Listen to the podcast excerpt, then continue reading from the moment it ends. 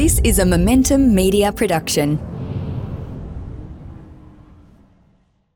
Investing Insights with Right Property Group, exploring trends in real estate and helping property investors gain financial security. G'day, how you going? Great guitar riff. Make your mark. I'm just looking at here on my pen. Who would have thought? Phil Tarrant here, co-host of Investing Insights of Right Property Group with Steve Waters, Victor Kumar from the Right Property Group says, "Make your mark." I'm guys. I'm showing you my pen for some reason. I just looked at it, and uh, uh, maybe that's a, a bit of a guiding light for us for today's podcast about making your mark. Before we come on air, we're just talking about our um, personal journey through property investment and uh, who would have thought 20 years ago when you guys kicked off, and probably me less so 12, 10 years ago, uh, we've been the market that we are today. And you only need to pick up any newspaper, it'll tell you how hot it is. Um, whether that's starting to change, who knows? But the big thing at the moment is uh, this reversal of what we've heard over the last year or so that interest rates won't change. Uh, or the RBA won't lift interest rates to 2024. Maybe that's uh, going to start a little bit earlier. So, let's make our mark with uh, this discussion today. And Victor, I'm going to kick off with you because are you? Steve's already shaking his head, is it? That was just that was just the worst. Let's make our mark. Make your this, mark. This, this isolation, um, uh, Phil, I think it's getting to you. Really? Uh, you need to move around a bit more because uh, you're losing attachment. You're supposed to start with a big sledge, not make your mark. Well, I know Steve's been working really hard for years and years and years around this, and he's still trying. Um, and, and by the way, nice. Uh, I call that the American background, Steve. Your uh, your soft focus fade. Uh, I don't know what you're hiding there behind you, but um, let's actually talk about sensible things and around interest rates because it's making me nervous, Victor. Uh, as a You want, you want to talk about sensible things? You got the t- you got the wrong people on board. well, the other Well, guys were the other guys weren't available, so they're really trying to scrape the bottom of the barrel here. But um, uh, Victor, 2024 interest rates won't change until then. We've been told that we've been peddled lies over the last year through COVID 19. Mhm, absolutely. We've been pedalized throughout the whole investing journey, right? Because here's something that people tend to forget the trends are transient. There's too many moving parts, and no one can predict the future, right? So even if we go back to you know something that's really tangible, uh, when we went into COVID, we are talking about how the property market is going to plunge, and it was you know the um, uh, rhetoric there was 30%, then 20% uh, decreases to then reset to zero, and then everyone was talking positive, right? Because no one knew how things would shape uh, and, and perform as time went by. And the interest rates are the same as well, right? We, you know, you will get fluctuations of interest rates and the um, possibility of rate rises or decreases um, as things change. Inflation changes, uh, market momentum changes, and also um, the general outlook of people changes. So yeah, definitely, um, we've had a big change in the rhetoric in terms of uh, interest rates, and um, uh, looks like it's on the way up, which is something we've been saying for a little while. Don't get used to this. And does that concern you? Not really. Not really. And and this is um, well, yes and no, right? It, it does concern me with people that have, because of the lower interest rates, the availability of, of finance, that have redlined their borrowing capacity, not from a banking point of view, but from a household budget point of view. And they've all done their interest rates and repayments at say two and a half, three percent, or if it's an owner-occupier, uh, sub two percent. When that goes up, have we really budgeted for it? So I'm concerned about that band. But from an investor point of view, especially with the portfolios we created and, and the uh, advice that we give in terms of how to manage the portfolio, this is part and parcel of normal business. Yeah, and um, we've been saying for a while now through this whole COVID pandemic, and you've had a whole bunch of people in the market looking to buy cheapest interest rates in history. Fair enough. We've been saying, Victor, that one thing that you can uh, be guaranteed when it comes to property markets that interest rates uh, will go up at some some point in time. Now, uh, research coming out, uh, Steve, um, uh, from PIPA, Property Investment Professionals of Australia, which I think you're still on the board of. Uh, thank you for the great work that you and, and the board do in uh, supporting uh, property investors and the ecosystem supporting it, the professionals around it. It's a story here on smartpropertyinvestment.com today that says why future interest rate rises won't spell doom and gloom. So a lot of rhetoric you're hearing is that if interest rates go up by X percent, it means all these people are going to be thrown into mortgage stress, and that's bad for property markets. Uh, I'll just read the first couple of lines of this story, Steve, and we'll have a discussion around it. It says new studies found interest rates are not to blame for property markets propelling into boom and bust. The analysis from the Property Investment Professionals Australia, PIPA, has found that affordability, local economic conditions, consumer attitudes, and access to finance are all more to blame.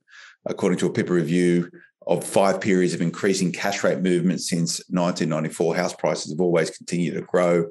Even in the instance where hikes, rate hikes of 2.75 percentage points occurred over a, a period of just six months. So the discussion, Steve, is everyone's getting caught up in rate rises and the potential of that happening earlier, and that's going to put the brakes on the property market. Fact or fiction? Um, a little bit of both, to be honest with you, because yeah, there is as Victor mentioned, there's a certain cohort that are redlining it. And for whatever means, yeah, they're able to get their hands on credit. They've potentially gone and spent extra credit on non deductible debt or bad debt, unproductive debt, perhaps is a better way to look at it. And there will be an inflection point somewhere in the near future where there's a little bit of stress within their own households. But generally speaking, PIPA is right the report is right. Yeah, there's been interest rate rises through many, many, many decades, and prices have gathered momentum. It's actually a combination of, well, firstly, availability of credit. That's the major one, in combination with the consumer sentiment at that point in time. If you have those two ingredients and the cost of money is relative, and what I mean by that is people's incomes are increasing, the asset cash flow is increasing, then what you have is a parallel system, if you want, where the prices should keep increasing. Now, we're not talking about all the other fundamentals that that's necessary, know, growth, jobs, economic conditions, and the like. But at the end of the day, as the cliche goes, everybody needs a roof over their head and someone needs to supply it. It won't be the governments anymore.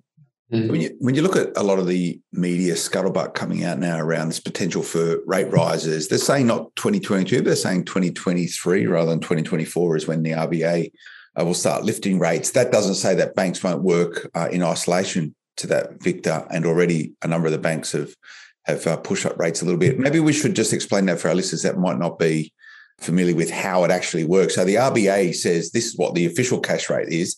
That doesn't necessarily mean that's what the banks give it to you at because they get their money from a whole bunch of different uh, ways. Is that a bit, a bit of a sort of when you're chatting with clients, say they don't really get how that actually works? Yes, yes. The um, the workings of that is a little bit complex in that sense, right? And one of the easiest ways to uh, see how what RBA says and what the banks actually deliver is if we go back to all of the interest rate reductions we we had in the in the um, yesteryears, if the Reserve Bank was dropping the cash rate by half a percent, the banks weren't passing the full half a percent, right? Even though the Reserve Bank governor and the, and the treasurer would, would get up and say, no, we encourage the banks to pass the full rate uh, down. Uh, the banks weren't passing on because they do have their own costs as well in terms of where they borrow the money, the, the cost of their funding, and, and so forth, right? So, uh, whilst the Reserve Bank cash rate uh, as such sets the tone, it doesn't necessarily mean that the tone is adopted 100% by the lenders because they have their own costs, overheads, and where they get the money from in terms of how the lending works is that the bank actually goes out and borrows money of institutions or larger banks and then resells the money to us right? So that cost needs to be passed on and they still need to make a profit margin uh, on that. So that's why uh, reductions generally don't get passed down. I can almost guarantee you that that increases in rate will definitely get passed down 100% yeah it's a good point. And as you mentioned phil the banks will act out of step with the RBA purely because of the cost of funding. You know, we have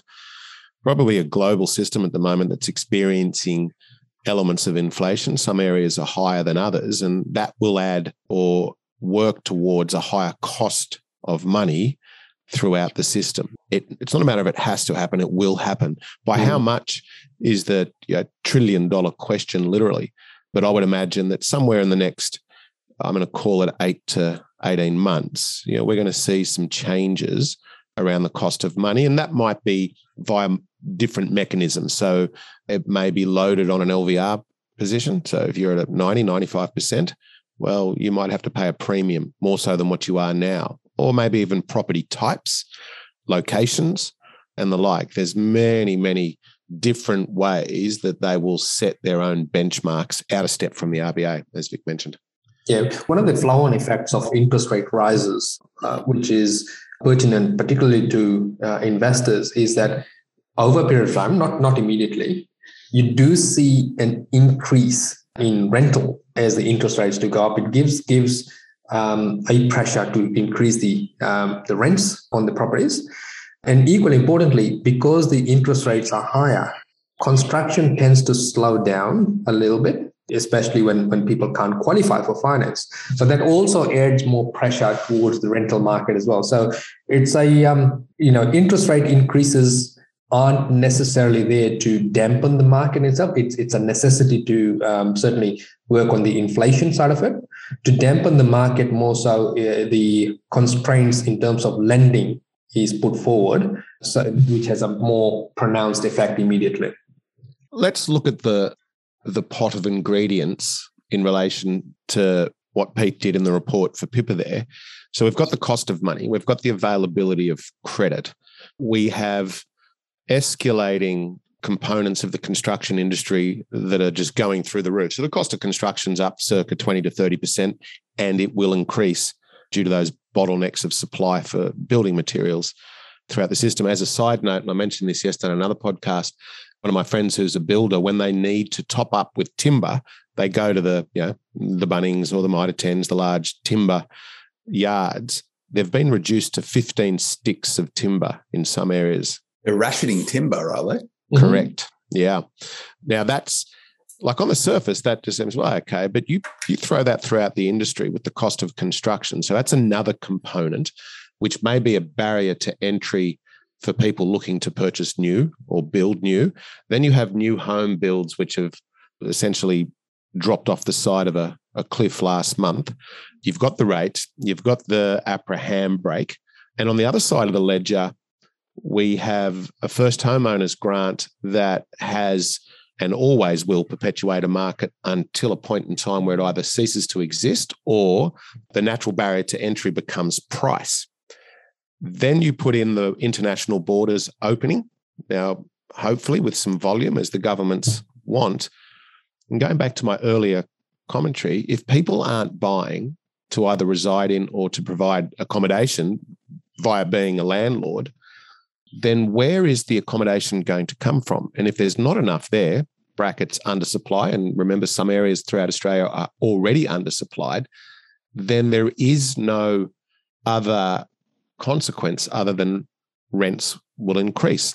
Mm. And that will create another problem for the government. And so this is this balancing act. You've got the RBA on one side of the ledger saying, well, you know, we're not going to increase the cash rate you know 2024 now it might be you know, late next year or whatever it may be crystal ball gazing you've got the cost of funding on another from another aspect and they've got an economy in recovery that they're still trying to perpetuate. So the rates go up kills confidence if it goes up largely and the the recovery stalls and you're back to square one again as in the middle of the pandemic or even you know post pandemic to some degree. So it's a very, very unique situation. Damned if they do, damned if they don't. Yet this is what, for me, makes it exciting because there is no rule book, never has been, mm. but even more so now, it becomes a really interesting time. And there will be winners and there'll be losers.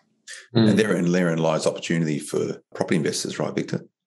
Yeah, it, it does. And, and, one of the key things is um, uh, when you're investing is you should always invest within your means, right? So what I mean by that is that the properties that you're buying and the strategies that you're undertaking are affordable to you as, as a household, not necessarily what the bank's willing to lend to you, but you need to be looking at it from a, from several things, right? So obviously interest rate, and, and you need to work it out as if the interest rates have gone up by one, two 3%, right? And whether you'd be able to sustain it and what do you need to do to be able to sustain that, that portfolio.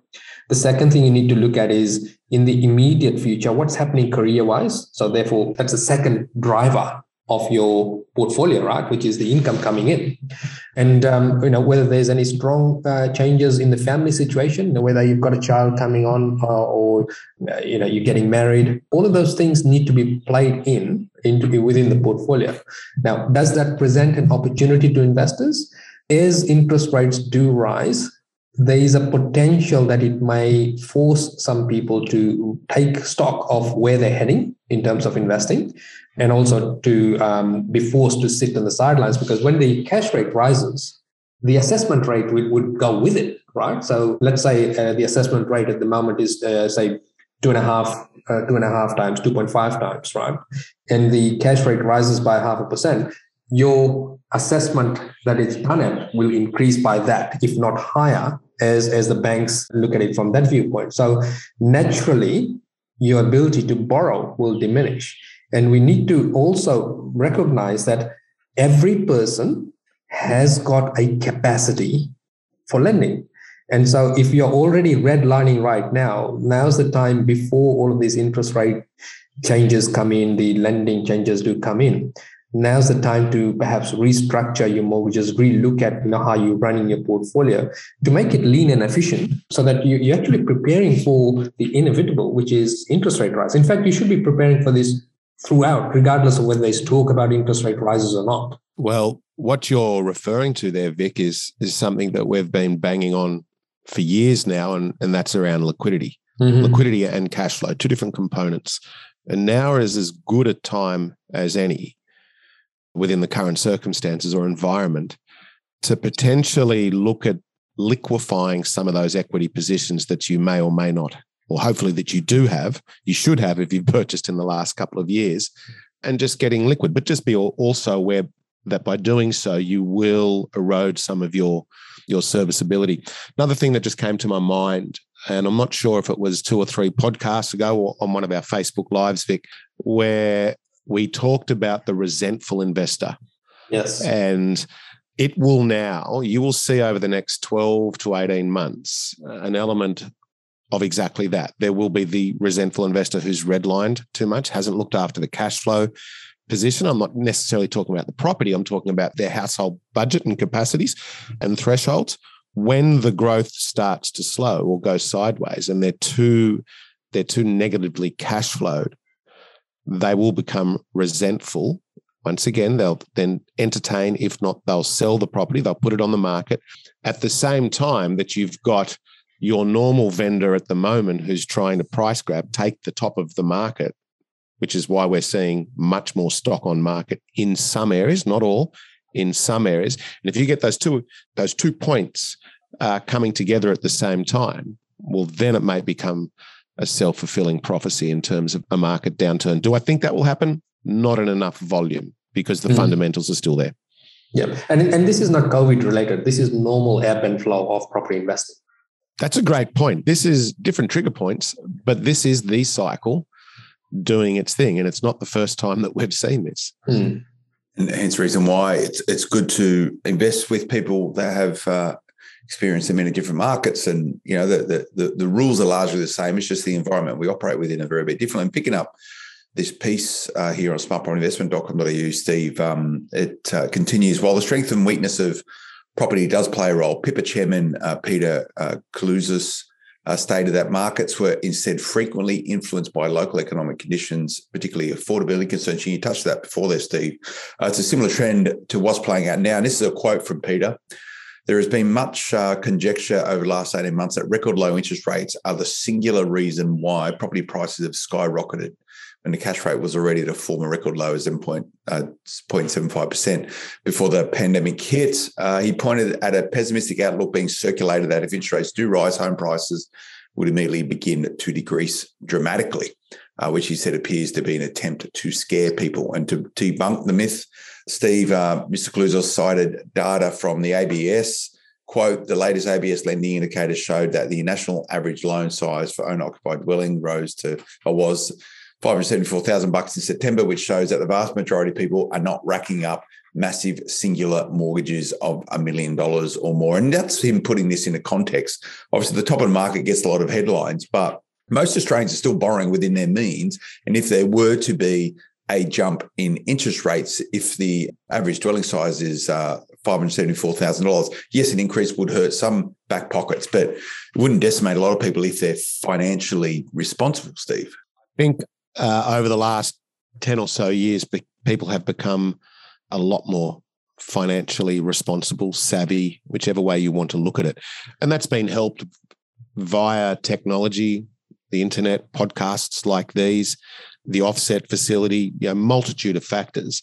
You know, maybe even to the point where people are far more entrepreneurial today than what they were 30 years ago. Mm. All of this adds up to a people being far more fiscally responsible than what they were yesteryear. And the thing that we're not talking about here is that there is still or the, the beginnings of an undersupply of labor, which could potentially mm-hmm. mean wage growth, which might negate some of these interest rate rises, but also to could some of the rent rises that we're already having. I mean, Queensland's a great example of that, as I've mentioned before. You could go back two and a half years ago to that interest rate and the increases you've had in the income of your properties in Queensland, you'd still be in a better position today mm. than what you were back then, even if the rates go up, if that makes any sense. And there's a lot of areas throughout Australia. So, coming back to what Pete said, though, he, he's correct in that the fundamentals, local economic conditions, all go towards a holistic position throughout the economy. Now, having said that, there will be sectors that do suffer. You know, whether it is the top end of the market, whether it is the regional areas, which is another another conversation. Uh, maybe it's some of the holiday let areas. You know, there will be elements of areas that will suffer, but there'll be those that continue to do well. So think about it this way that if serviceability calculations are tightened again, if rates go up a few blips, people's intent is still going to be there. Just like it was during the GFC in its deepest, darkest hours, there was high intent search activity throughout the the platforms that sold real estate. That won't change. It's just the ability to get money. So if everything gets screwed down in terms of serviceability and the and the interest rates, therefore diminishing your borrowing capacity, and you still want to invest, you will look to the more affordable areas, or you will look for the brackets into which you can invest, which is usually those affordable areas. So you have a first home owners grant spurring a market on, you've got a supply scenario in a lot of areas, which is spurring growth. And then you're going to potentially have other people being forced, for want of a better word, into those same areas. So you might actually end up with a three tier market. Mm. that will be interesting. Yeah. And I'd point out that Peter's uh, commentary here is very considered. Hence the reason why we have PIPA, the Property Investment Professionals Australia, to actually give some sense to it rather than putting uh, market commentary in the hands of the media who often quite sensationalize around it. And, you know, this, Victor, it continues here. Um, uh, those monthly mortgage repayments of a $574,000 loan may increase by $73 a week if the interest rate increased one percentage point from 3 to 4%. And he says the PIPA chairman uh, has given an important reminder that new loans, and this is important, are already stress tested against significantly higher interest rates, about 5.65%. And so alarmist forecasts that aren't backed up by evidence are pointless. So he says here, Victor, what then is causing house prices to shoot up at the present time. Quote, there are clearly a number of factors at play, including some buyer hysteria, I'm afraid to say. But one of the main reasons for our booming market conditions is easier access to credit, which was not simply the case uh, two years ago when rates uh, were also low. So to me, he's pretty much going, everyone's got to take it a little bit easier and not get carried away with it. This sort of, you know, cliff that that people are thinking about this hike of uh, interest rates. If people are well positioned, it shouldn't really be too much of an impact. So, you know, a lot of this is geared towards our own occupiers, Victor. So for property investors, but the same rules of engagement apply. Yeah, absolutely does, and and um, you're right in terms of when the bank lends you the money, they they do stress test it, right? So that allows a few interest rate rises uh, to be factored in into the into the equation throughout the life of the loan. Where people do go wrong is that uh, once they've bought the property, they take on a lot more ancillary debt, which is you know getting a car lease, getting getting you know furniture on afterpay, all the sort of things. They do add up, right? So it's not necessarily the property that's going to get them down. It's the holistic thing, the holistic financing that they've got in terms of their life that generally gets them down. Remembering that you can credit is very easy to get in this country, extremely easy to get, provided you've got a job and provided you've got some collateral. Uh, so when credit is so easy to get, it's more of uh, you know fueling more the culture of I want it right now, I want it right here. So getting that new car, getting that new furniture, getting that holiday on um, afterpay or um, on the credit card, they do add up. So it's really important that not only the property, but looking at the entire household budget on a regular basis and actually quarantining money for different things that you want to do so that it gives you the ability to also have a good quality life and, and not not uh, you know just be sitting at home and also still have the capacity to sustain higher interest rates as the cost of money increases yeah, I think there'll be definitely a hesitation within the market. In fact, you could hmm. probably mm. see it now with stock on market levels in some areas because the media has a very good knack of perpetuating what could potentially be bad news. That wouldn't be you, Phil. It's um, it's the merchant of doom and gloom. That's what I'm told. I, I'm called in some circles, Steve. The merchant of doom and gloom. Mm. I'm only kidding. I've heard other nicknames, but I will go with that one. It's um, you just called me the the, the property prince, prince, prince. He's lost for words. Um, so there'll be there'll definitely be elements that will see a hesitation, and then potentially there will be some sufferance to some sectors of the community. Having said that, I read a report the other day that credit card debt is is at its lowest mm-hmm. in many many decades. I'd like to see the equivalent in terms of car debt, boat debt, afterpay debt, afterpay, correct, and the like. But I don't think we can ever forget that debt is a great servant, but it's a very bad master. And mm. maybe we'll start to see that play out. Hmm. So even, even if you look at the the yesteryears of high interest rate, when you're talking about the 17%, the 20%, right? People did not lose their properties because of the fact that they property lost equity. It's that they could not afford the cash flow right now. Highly unlikely that we'll get to that sort of numbers ever um, in, in terms of interest rates. But a lot of people still were able to hold on to their property and, and still, yes, they had to make some adjustments in lifestyle. They had to go out and take second jobs. High interest rates, in my opinion, are, are very transient it doesn't last for that long because first of all it's not sustainable right? So your uh, normal interest rates if you look at it from a, any 10 year snapshot take away those those uh, 17 20 percent it generally is is around the four and a half to five and a half percent mark. And the bank's actually assessing you at that rate anyway in today's market. So it's unlikely that first of all it's unlikely that we'll reset back that rapidly to that level. But if it ever did it's already been factored in into mortgage. So it's not the mortgage that's going to get you down.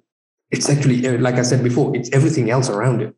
And I think that's what what um, Peter from PIPA here is trying to say is that yes, interest rates are part of the property equation, but it's not the total, the quantum of the property equation. It's one very small factor uh, which mixed up with the DNA of every single investor, Victor, who is different. You need to be considered about. And to me, the key point is that Australians should be responsible if they're taking on debt. It's your responsibility to take on debt. However, there is this oversight from APRA and from other regulatory bodies that help the banks make sure they're not putting Australians into debt that they shouldn't be getting. And it's pretty hard to get a home loan at the moment, even if you are two pay slips, PAYG, perfect uh, credit history. It's still not easy. not throwing money at you. You've got to jump through a lot of hoops to show the fact that you are a sustainable investor, and that should hold the property market in good stead. And, you know, there is uh, the merchants of doom, Steve, what's his name? Martin North, still proclaiming 40% drop in Australian property prices at some point in time. No doubt he's sitting there saying, yes, this is going to be the catalyst behind it this time around. I'm surprised you haven't had him on one of your podcasts or or shows yet. Yeah, it, yeah. Uh, give, him, give him the give him the the exposure that he deserves. Yeah. Um, and I say that with all due respect. I actually think that whilst what we've talked about so far hasn't been particularly sexy or and it potentially all negative because rates equals negativity in most people's mindsets. Mm. You know, there is a cause and effect here. I actually see the next few years as extremely, potentially being extremely profitable as investors, as long as you just look after some of those absolute key components, because there isn't just one component. So it's not just the cost of money, as we mentioned earlier on. And you could actually be in a very strong position to actually take advantage of the opportunities that happen because people don't have an information problem. It's everywhere. What they have is a problem on how to execute. Yeah. Mm-hmm. That's the issue. And while there's all this banter in the media, because it is everywhere around, yeah, well, this is the end in many shapes and forms. My suggestion is to people just to block out that noise because it's not necessarily true. Sit back, think about it, look at just the key components, then make rational decisions rather than these knee jerk reactions. And that doesn't mean on the negative side, but also on the positive side. You know, there's two sides. Yeah. And how do you frame this though, Steve, as a new investor? So, you know, I've been investing in property for a decade, you guys probably two decades. Uh, when we started buying property within Smart Property Investment with with you guys supporting us as a buyer's agent, we were paying like 200, 220, 230,000 dollars to get into the market in the western suburbs of um, of Sydney. Now, if you're buying those same properties, you're looking at six, seven, eight, nine, million dollars, right?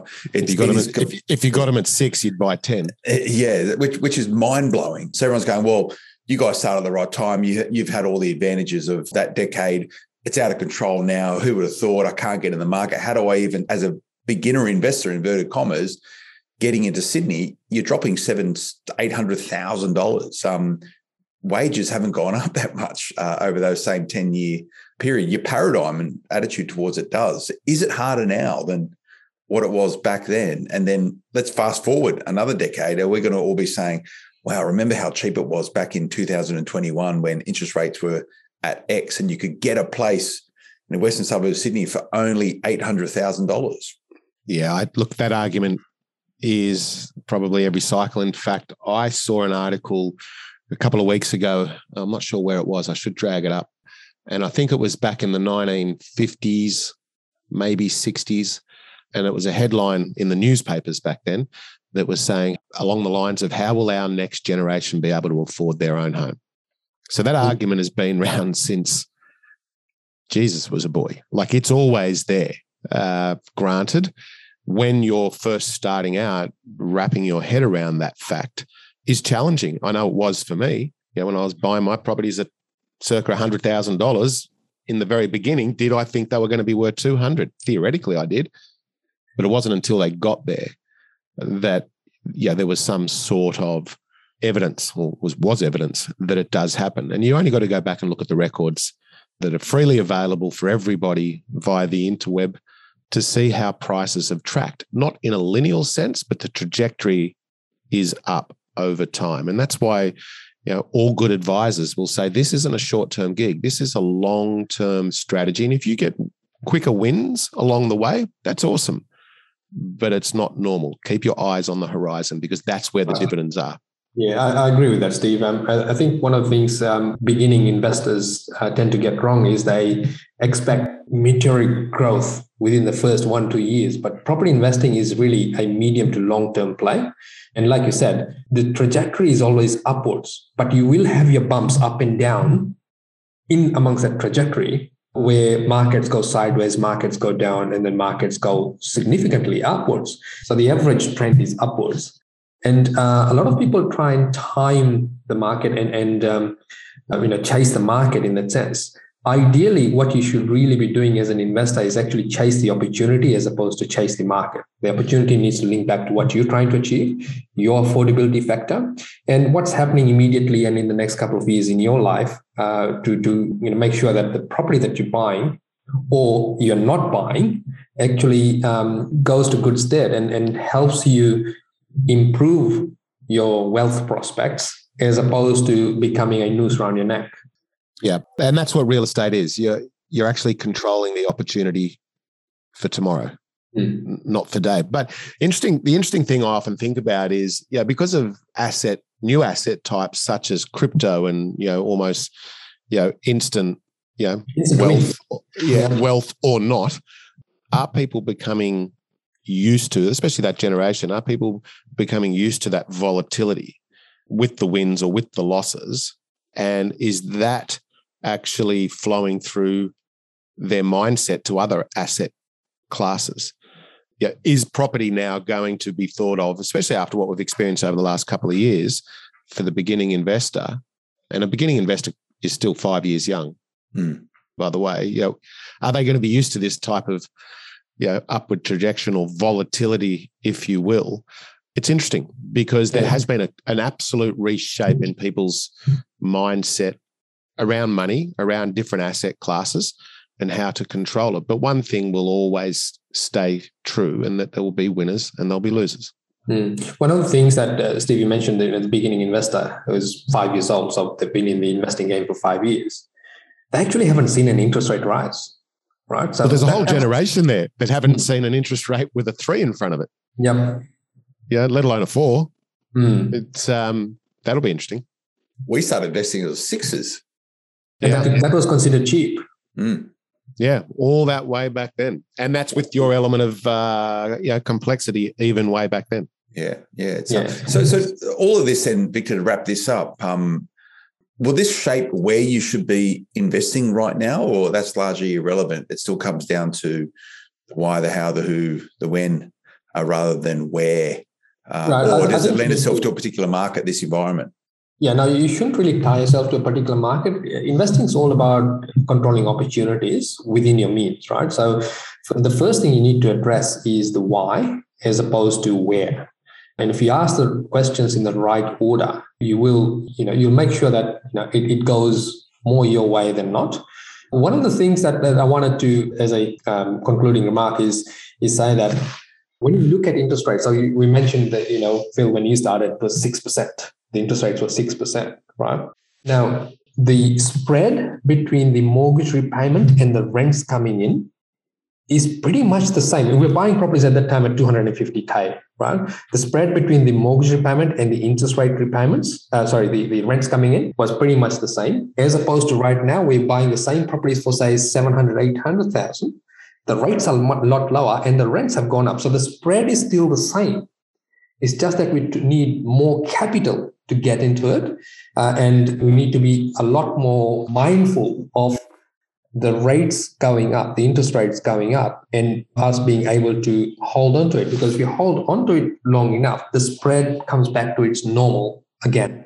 I agree. One thing, though, that I said a little differently in relation to your question, Phil, will the future, will people be directed into certain areas? because of you know the potential circumstances?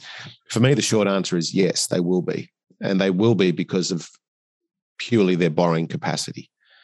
Mm. That's the short answer. Because mm. once again, the intent will still be there, no matter what the rates are, no matter what the economy is doing. I believe property is more of an asset today than what it was 20 years ago in, in terms of the way people understand it and the people want to be a part of it. So, yes, they will be steered to a different to different areas throughout the country based on what they can borrow. So, speaking about areas at the moment, tell me about Brisbane. How crazy is it up there, Steve? We'll conclude with this.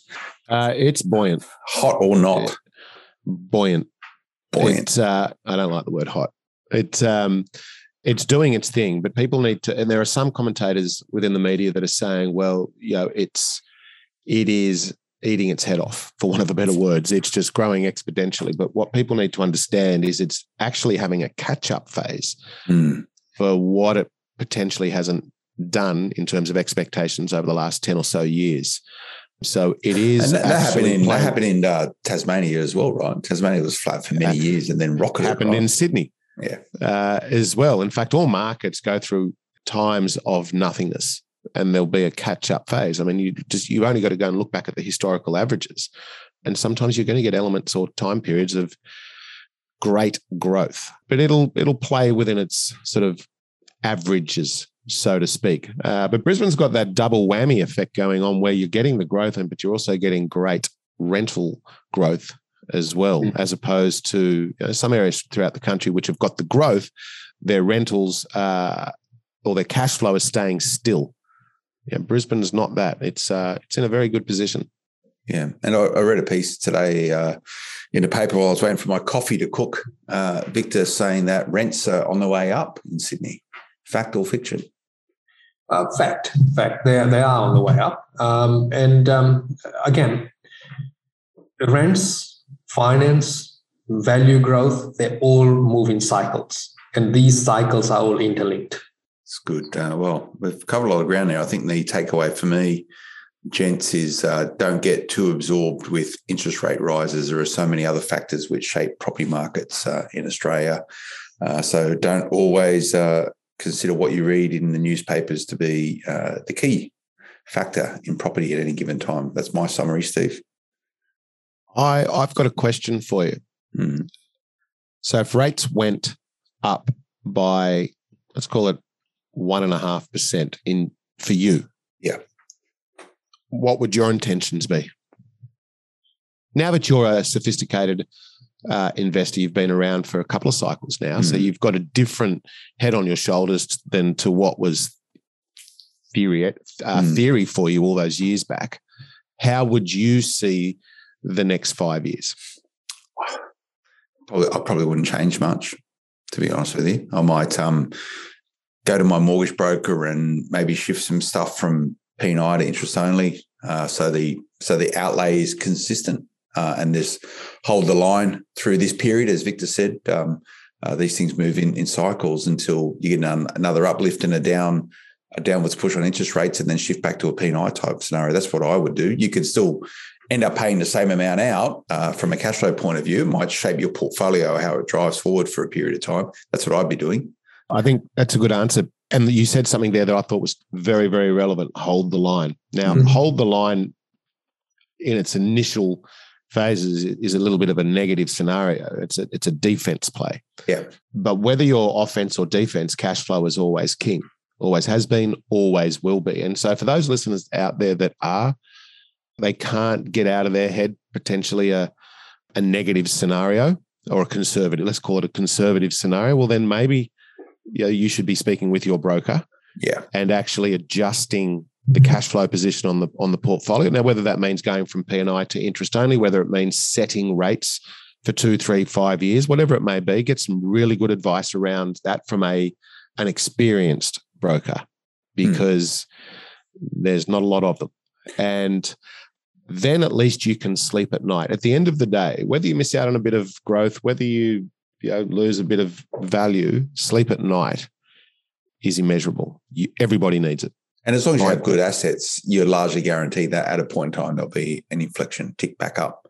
Uh, it's just about holding the line for that period of time. And you know, I, I much prefer a, uh, an offensive strategy rather than defensive strategy, but sometimes you need to be defensive. Um, when it comes to interest rates, maybe this is the time. And it's something you can, look, it's a bit of a headache to do it, but something you can move pretty quickly on is recalibrating your interest rates if you have a good broker. It might take Absolutely. you a couple of months, right? But if you do that, or six, yeah, or six, just to, for a period of time for three years, uh, that's that's smart business, I reckon. I think it is. Property has a unique attribute, being that you can be uh, defensive from the cash flow point of view, but you can actually be offensive on the purchasing mm. part of the strategy. And we did a podcast on this some time ago, I think by memory, Victor, offensive versus defensive strategy when it comes to property. And and offensive is you need to be offensive, otherwise you're never, never going to get anywhere. Mm. Uh, with, with, property. Um, just, just want to clarify that being offensive doesn't mean throwing uh, caution to the winds, right? Mm. It, it's a measured approach. Being very tactical, mm. strategic, yeah. methodical. Yeah, it's good. Okay, well, maybe we can pick up that chat at some point in time, uh, gentlemen. But um, yeah, really enjoy the discussion today. It was, uh, uh, hopefully that gives some sense to our listeners about um, don't get too caught up or swept away uh, in a lot of the fear and hysteria coming out of it right now. Um, the chairman from PIPA there, some pretty good counsel. If you want to go and read that story, you can. It's on smartpropertyinvestment.com.au. Victor, if anyone wants to sort of just pick your brain around this particular point, they've got any concerns around or how they can actually approach it, what's the best way to get in touch? Sure. Just uh, reach out to us on our website or through our social media. Uh, there's a bit of a process, uh, obviously, uh, to get Steve or my my time, but uh, we are more than happy to talk with you. Nice one. Well, uh, thanks uh, for joining us uh, today, Steve and uh, Victor, directors at Right Property Group. I'm Phil Tarrant, co-host uh, with these guys of Investing Insights, Right Property Group. We'll see you again next time. Until then, bye-bye. The information featured in this podcast is general in nature, does not take into consideration your financial situation or individual needs, and should not be relied upon. Before making any investment, insurance, tax, property, or financial planning decision, you should consult a licensed professional who can advise whether your decision is appropriate for you.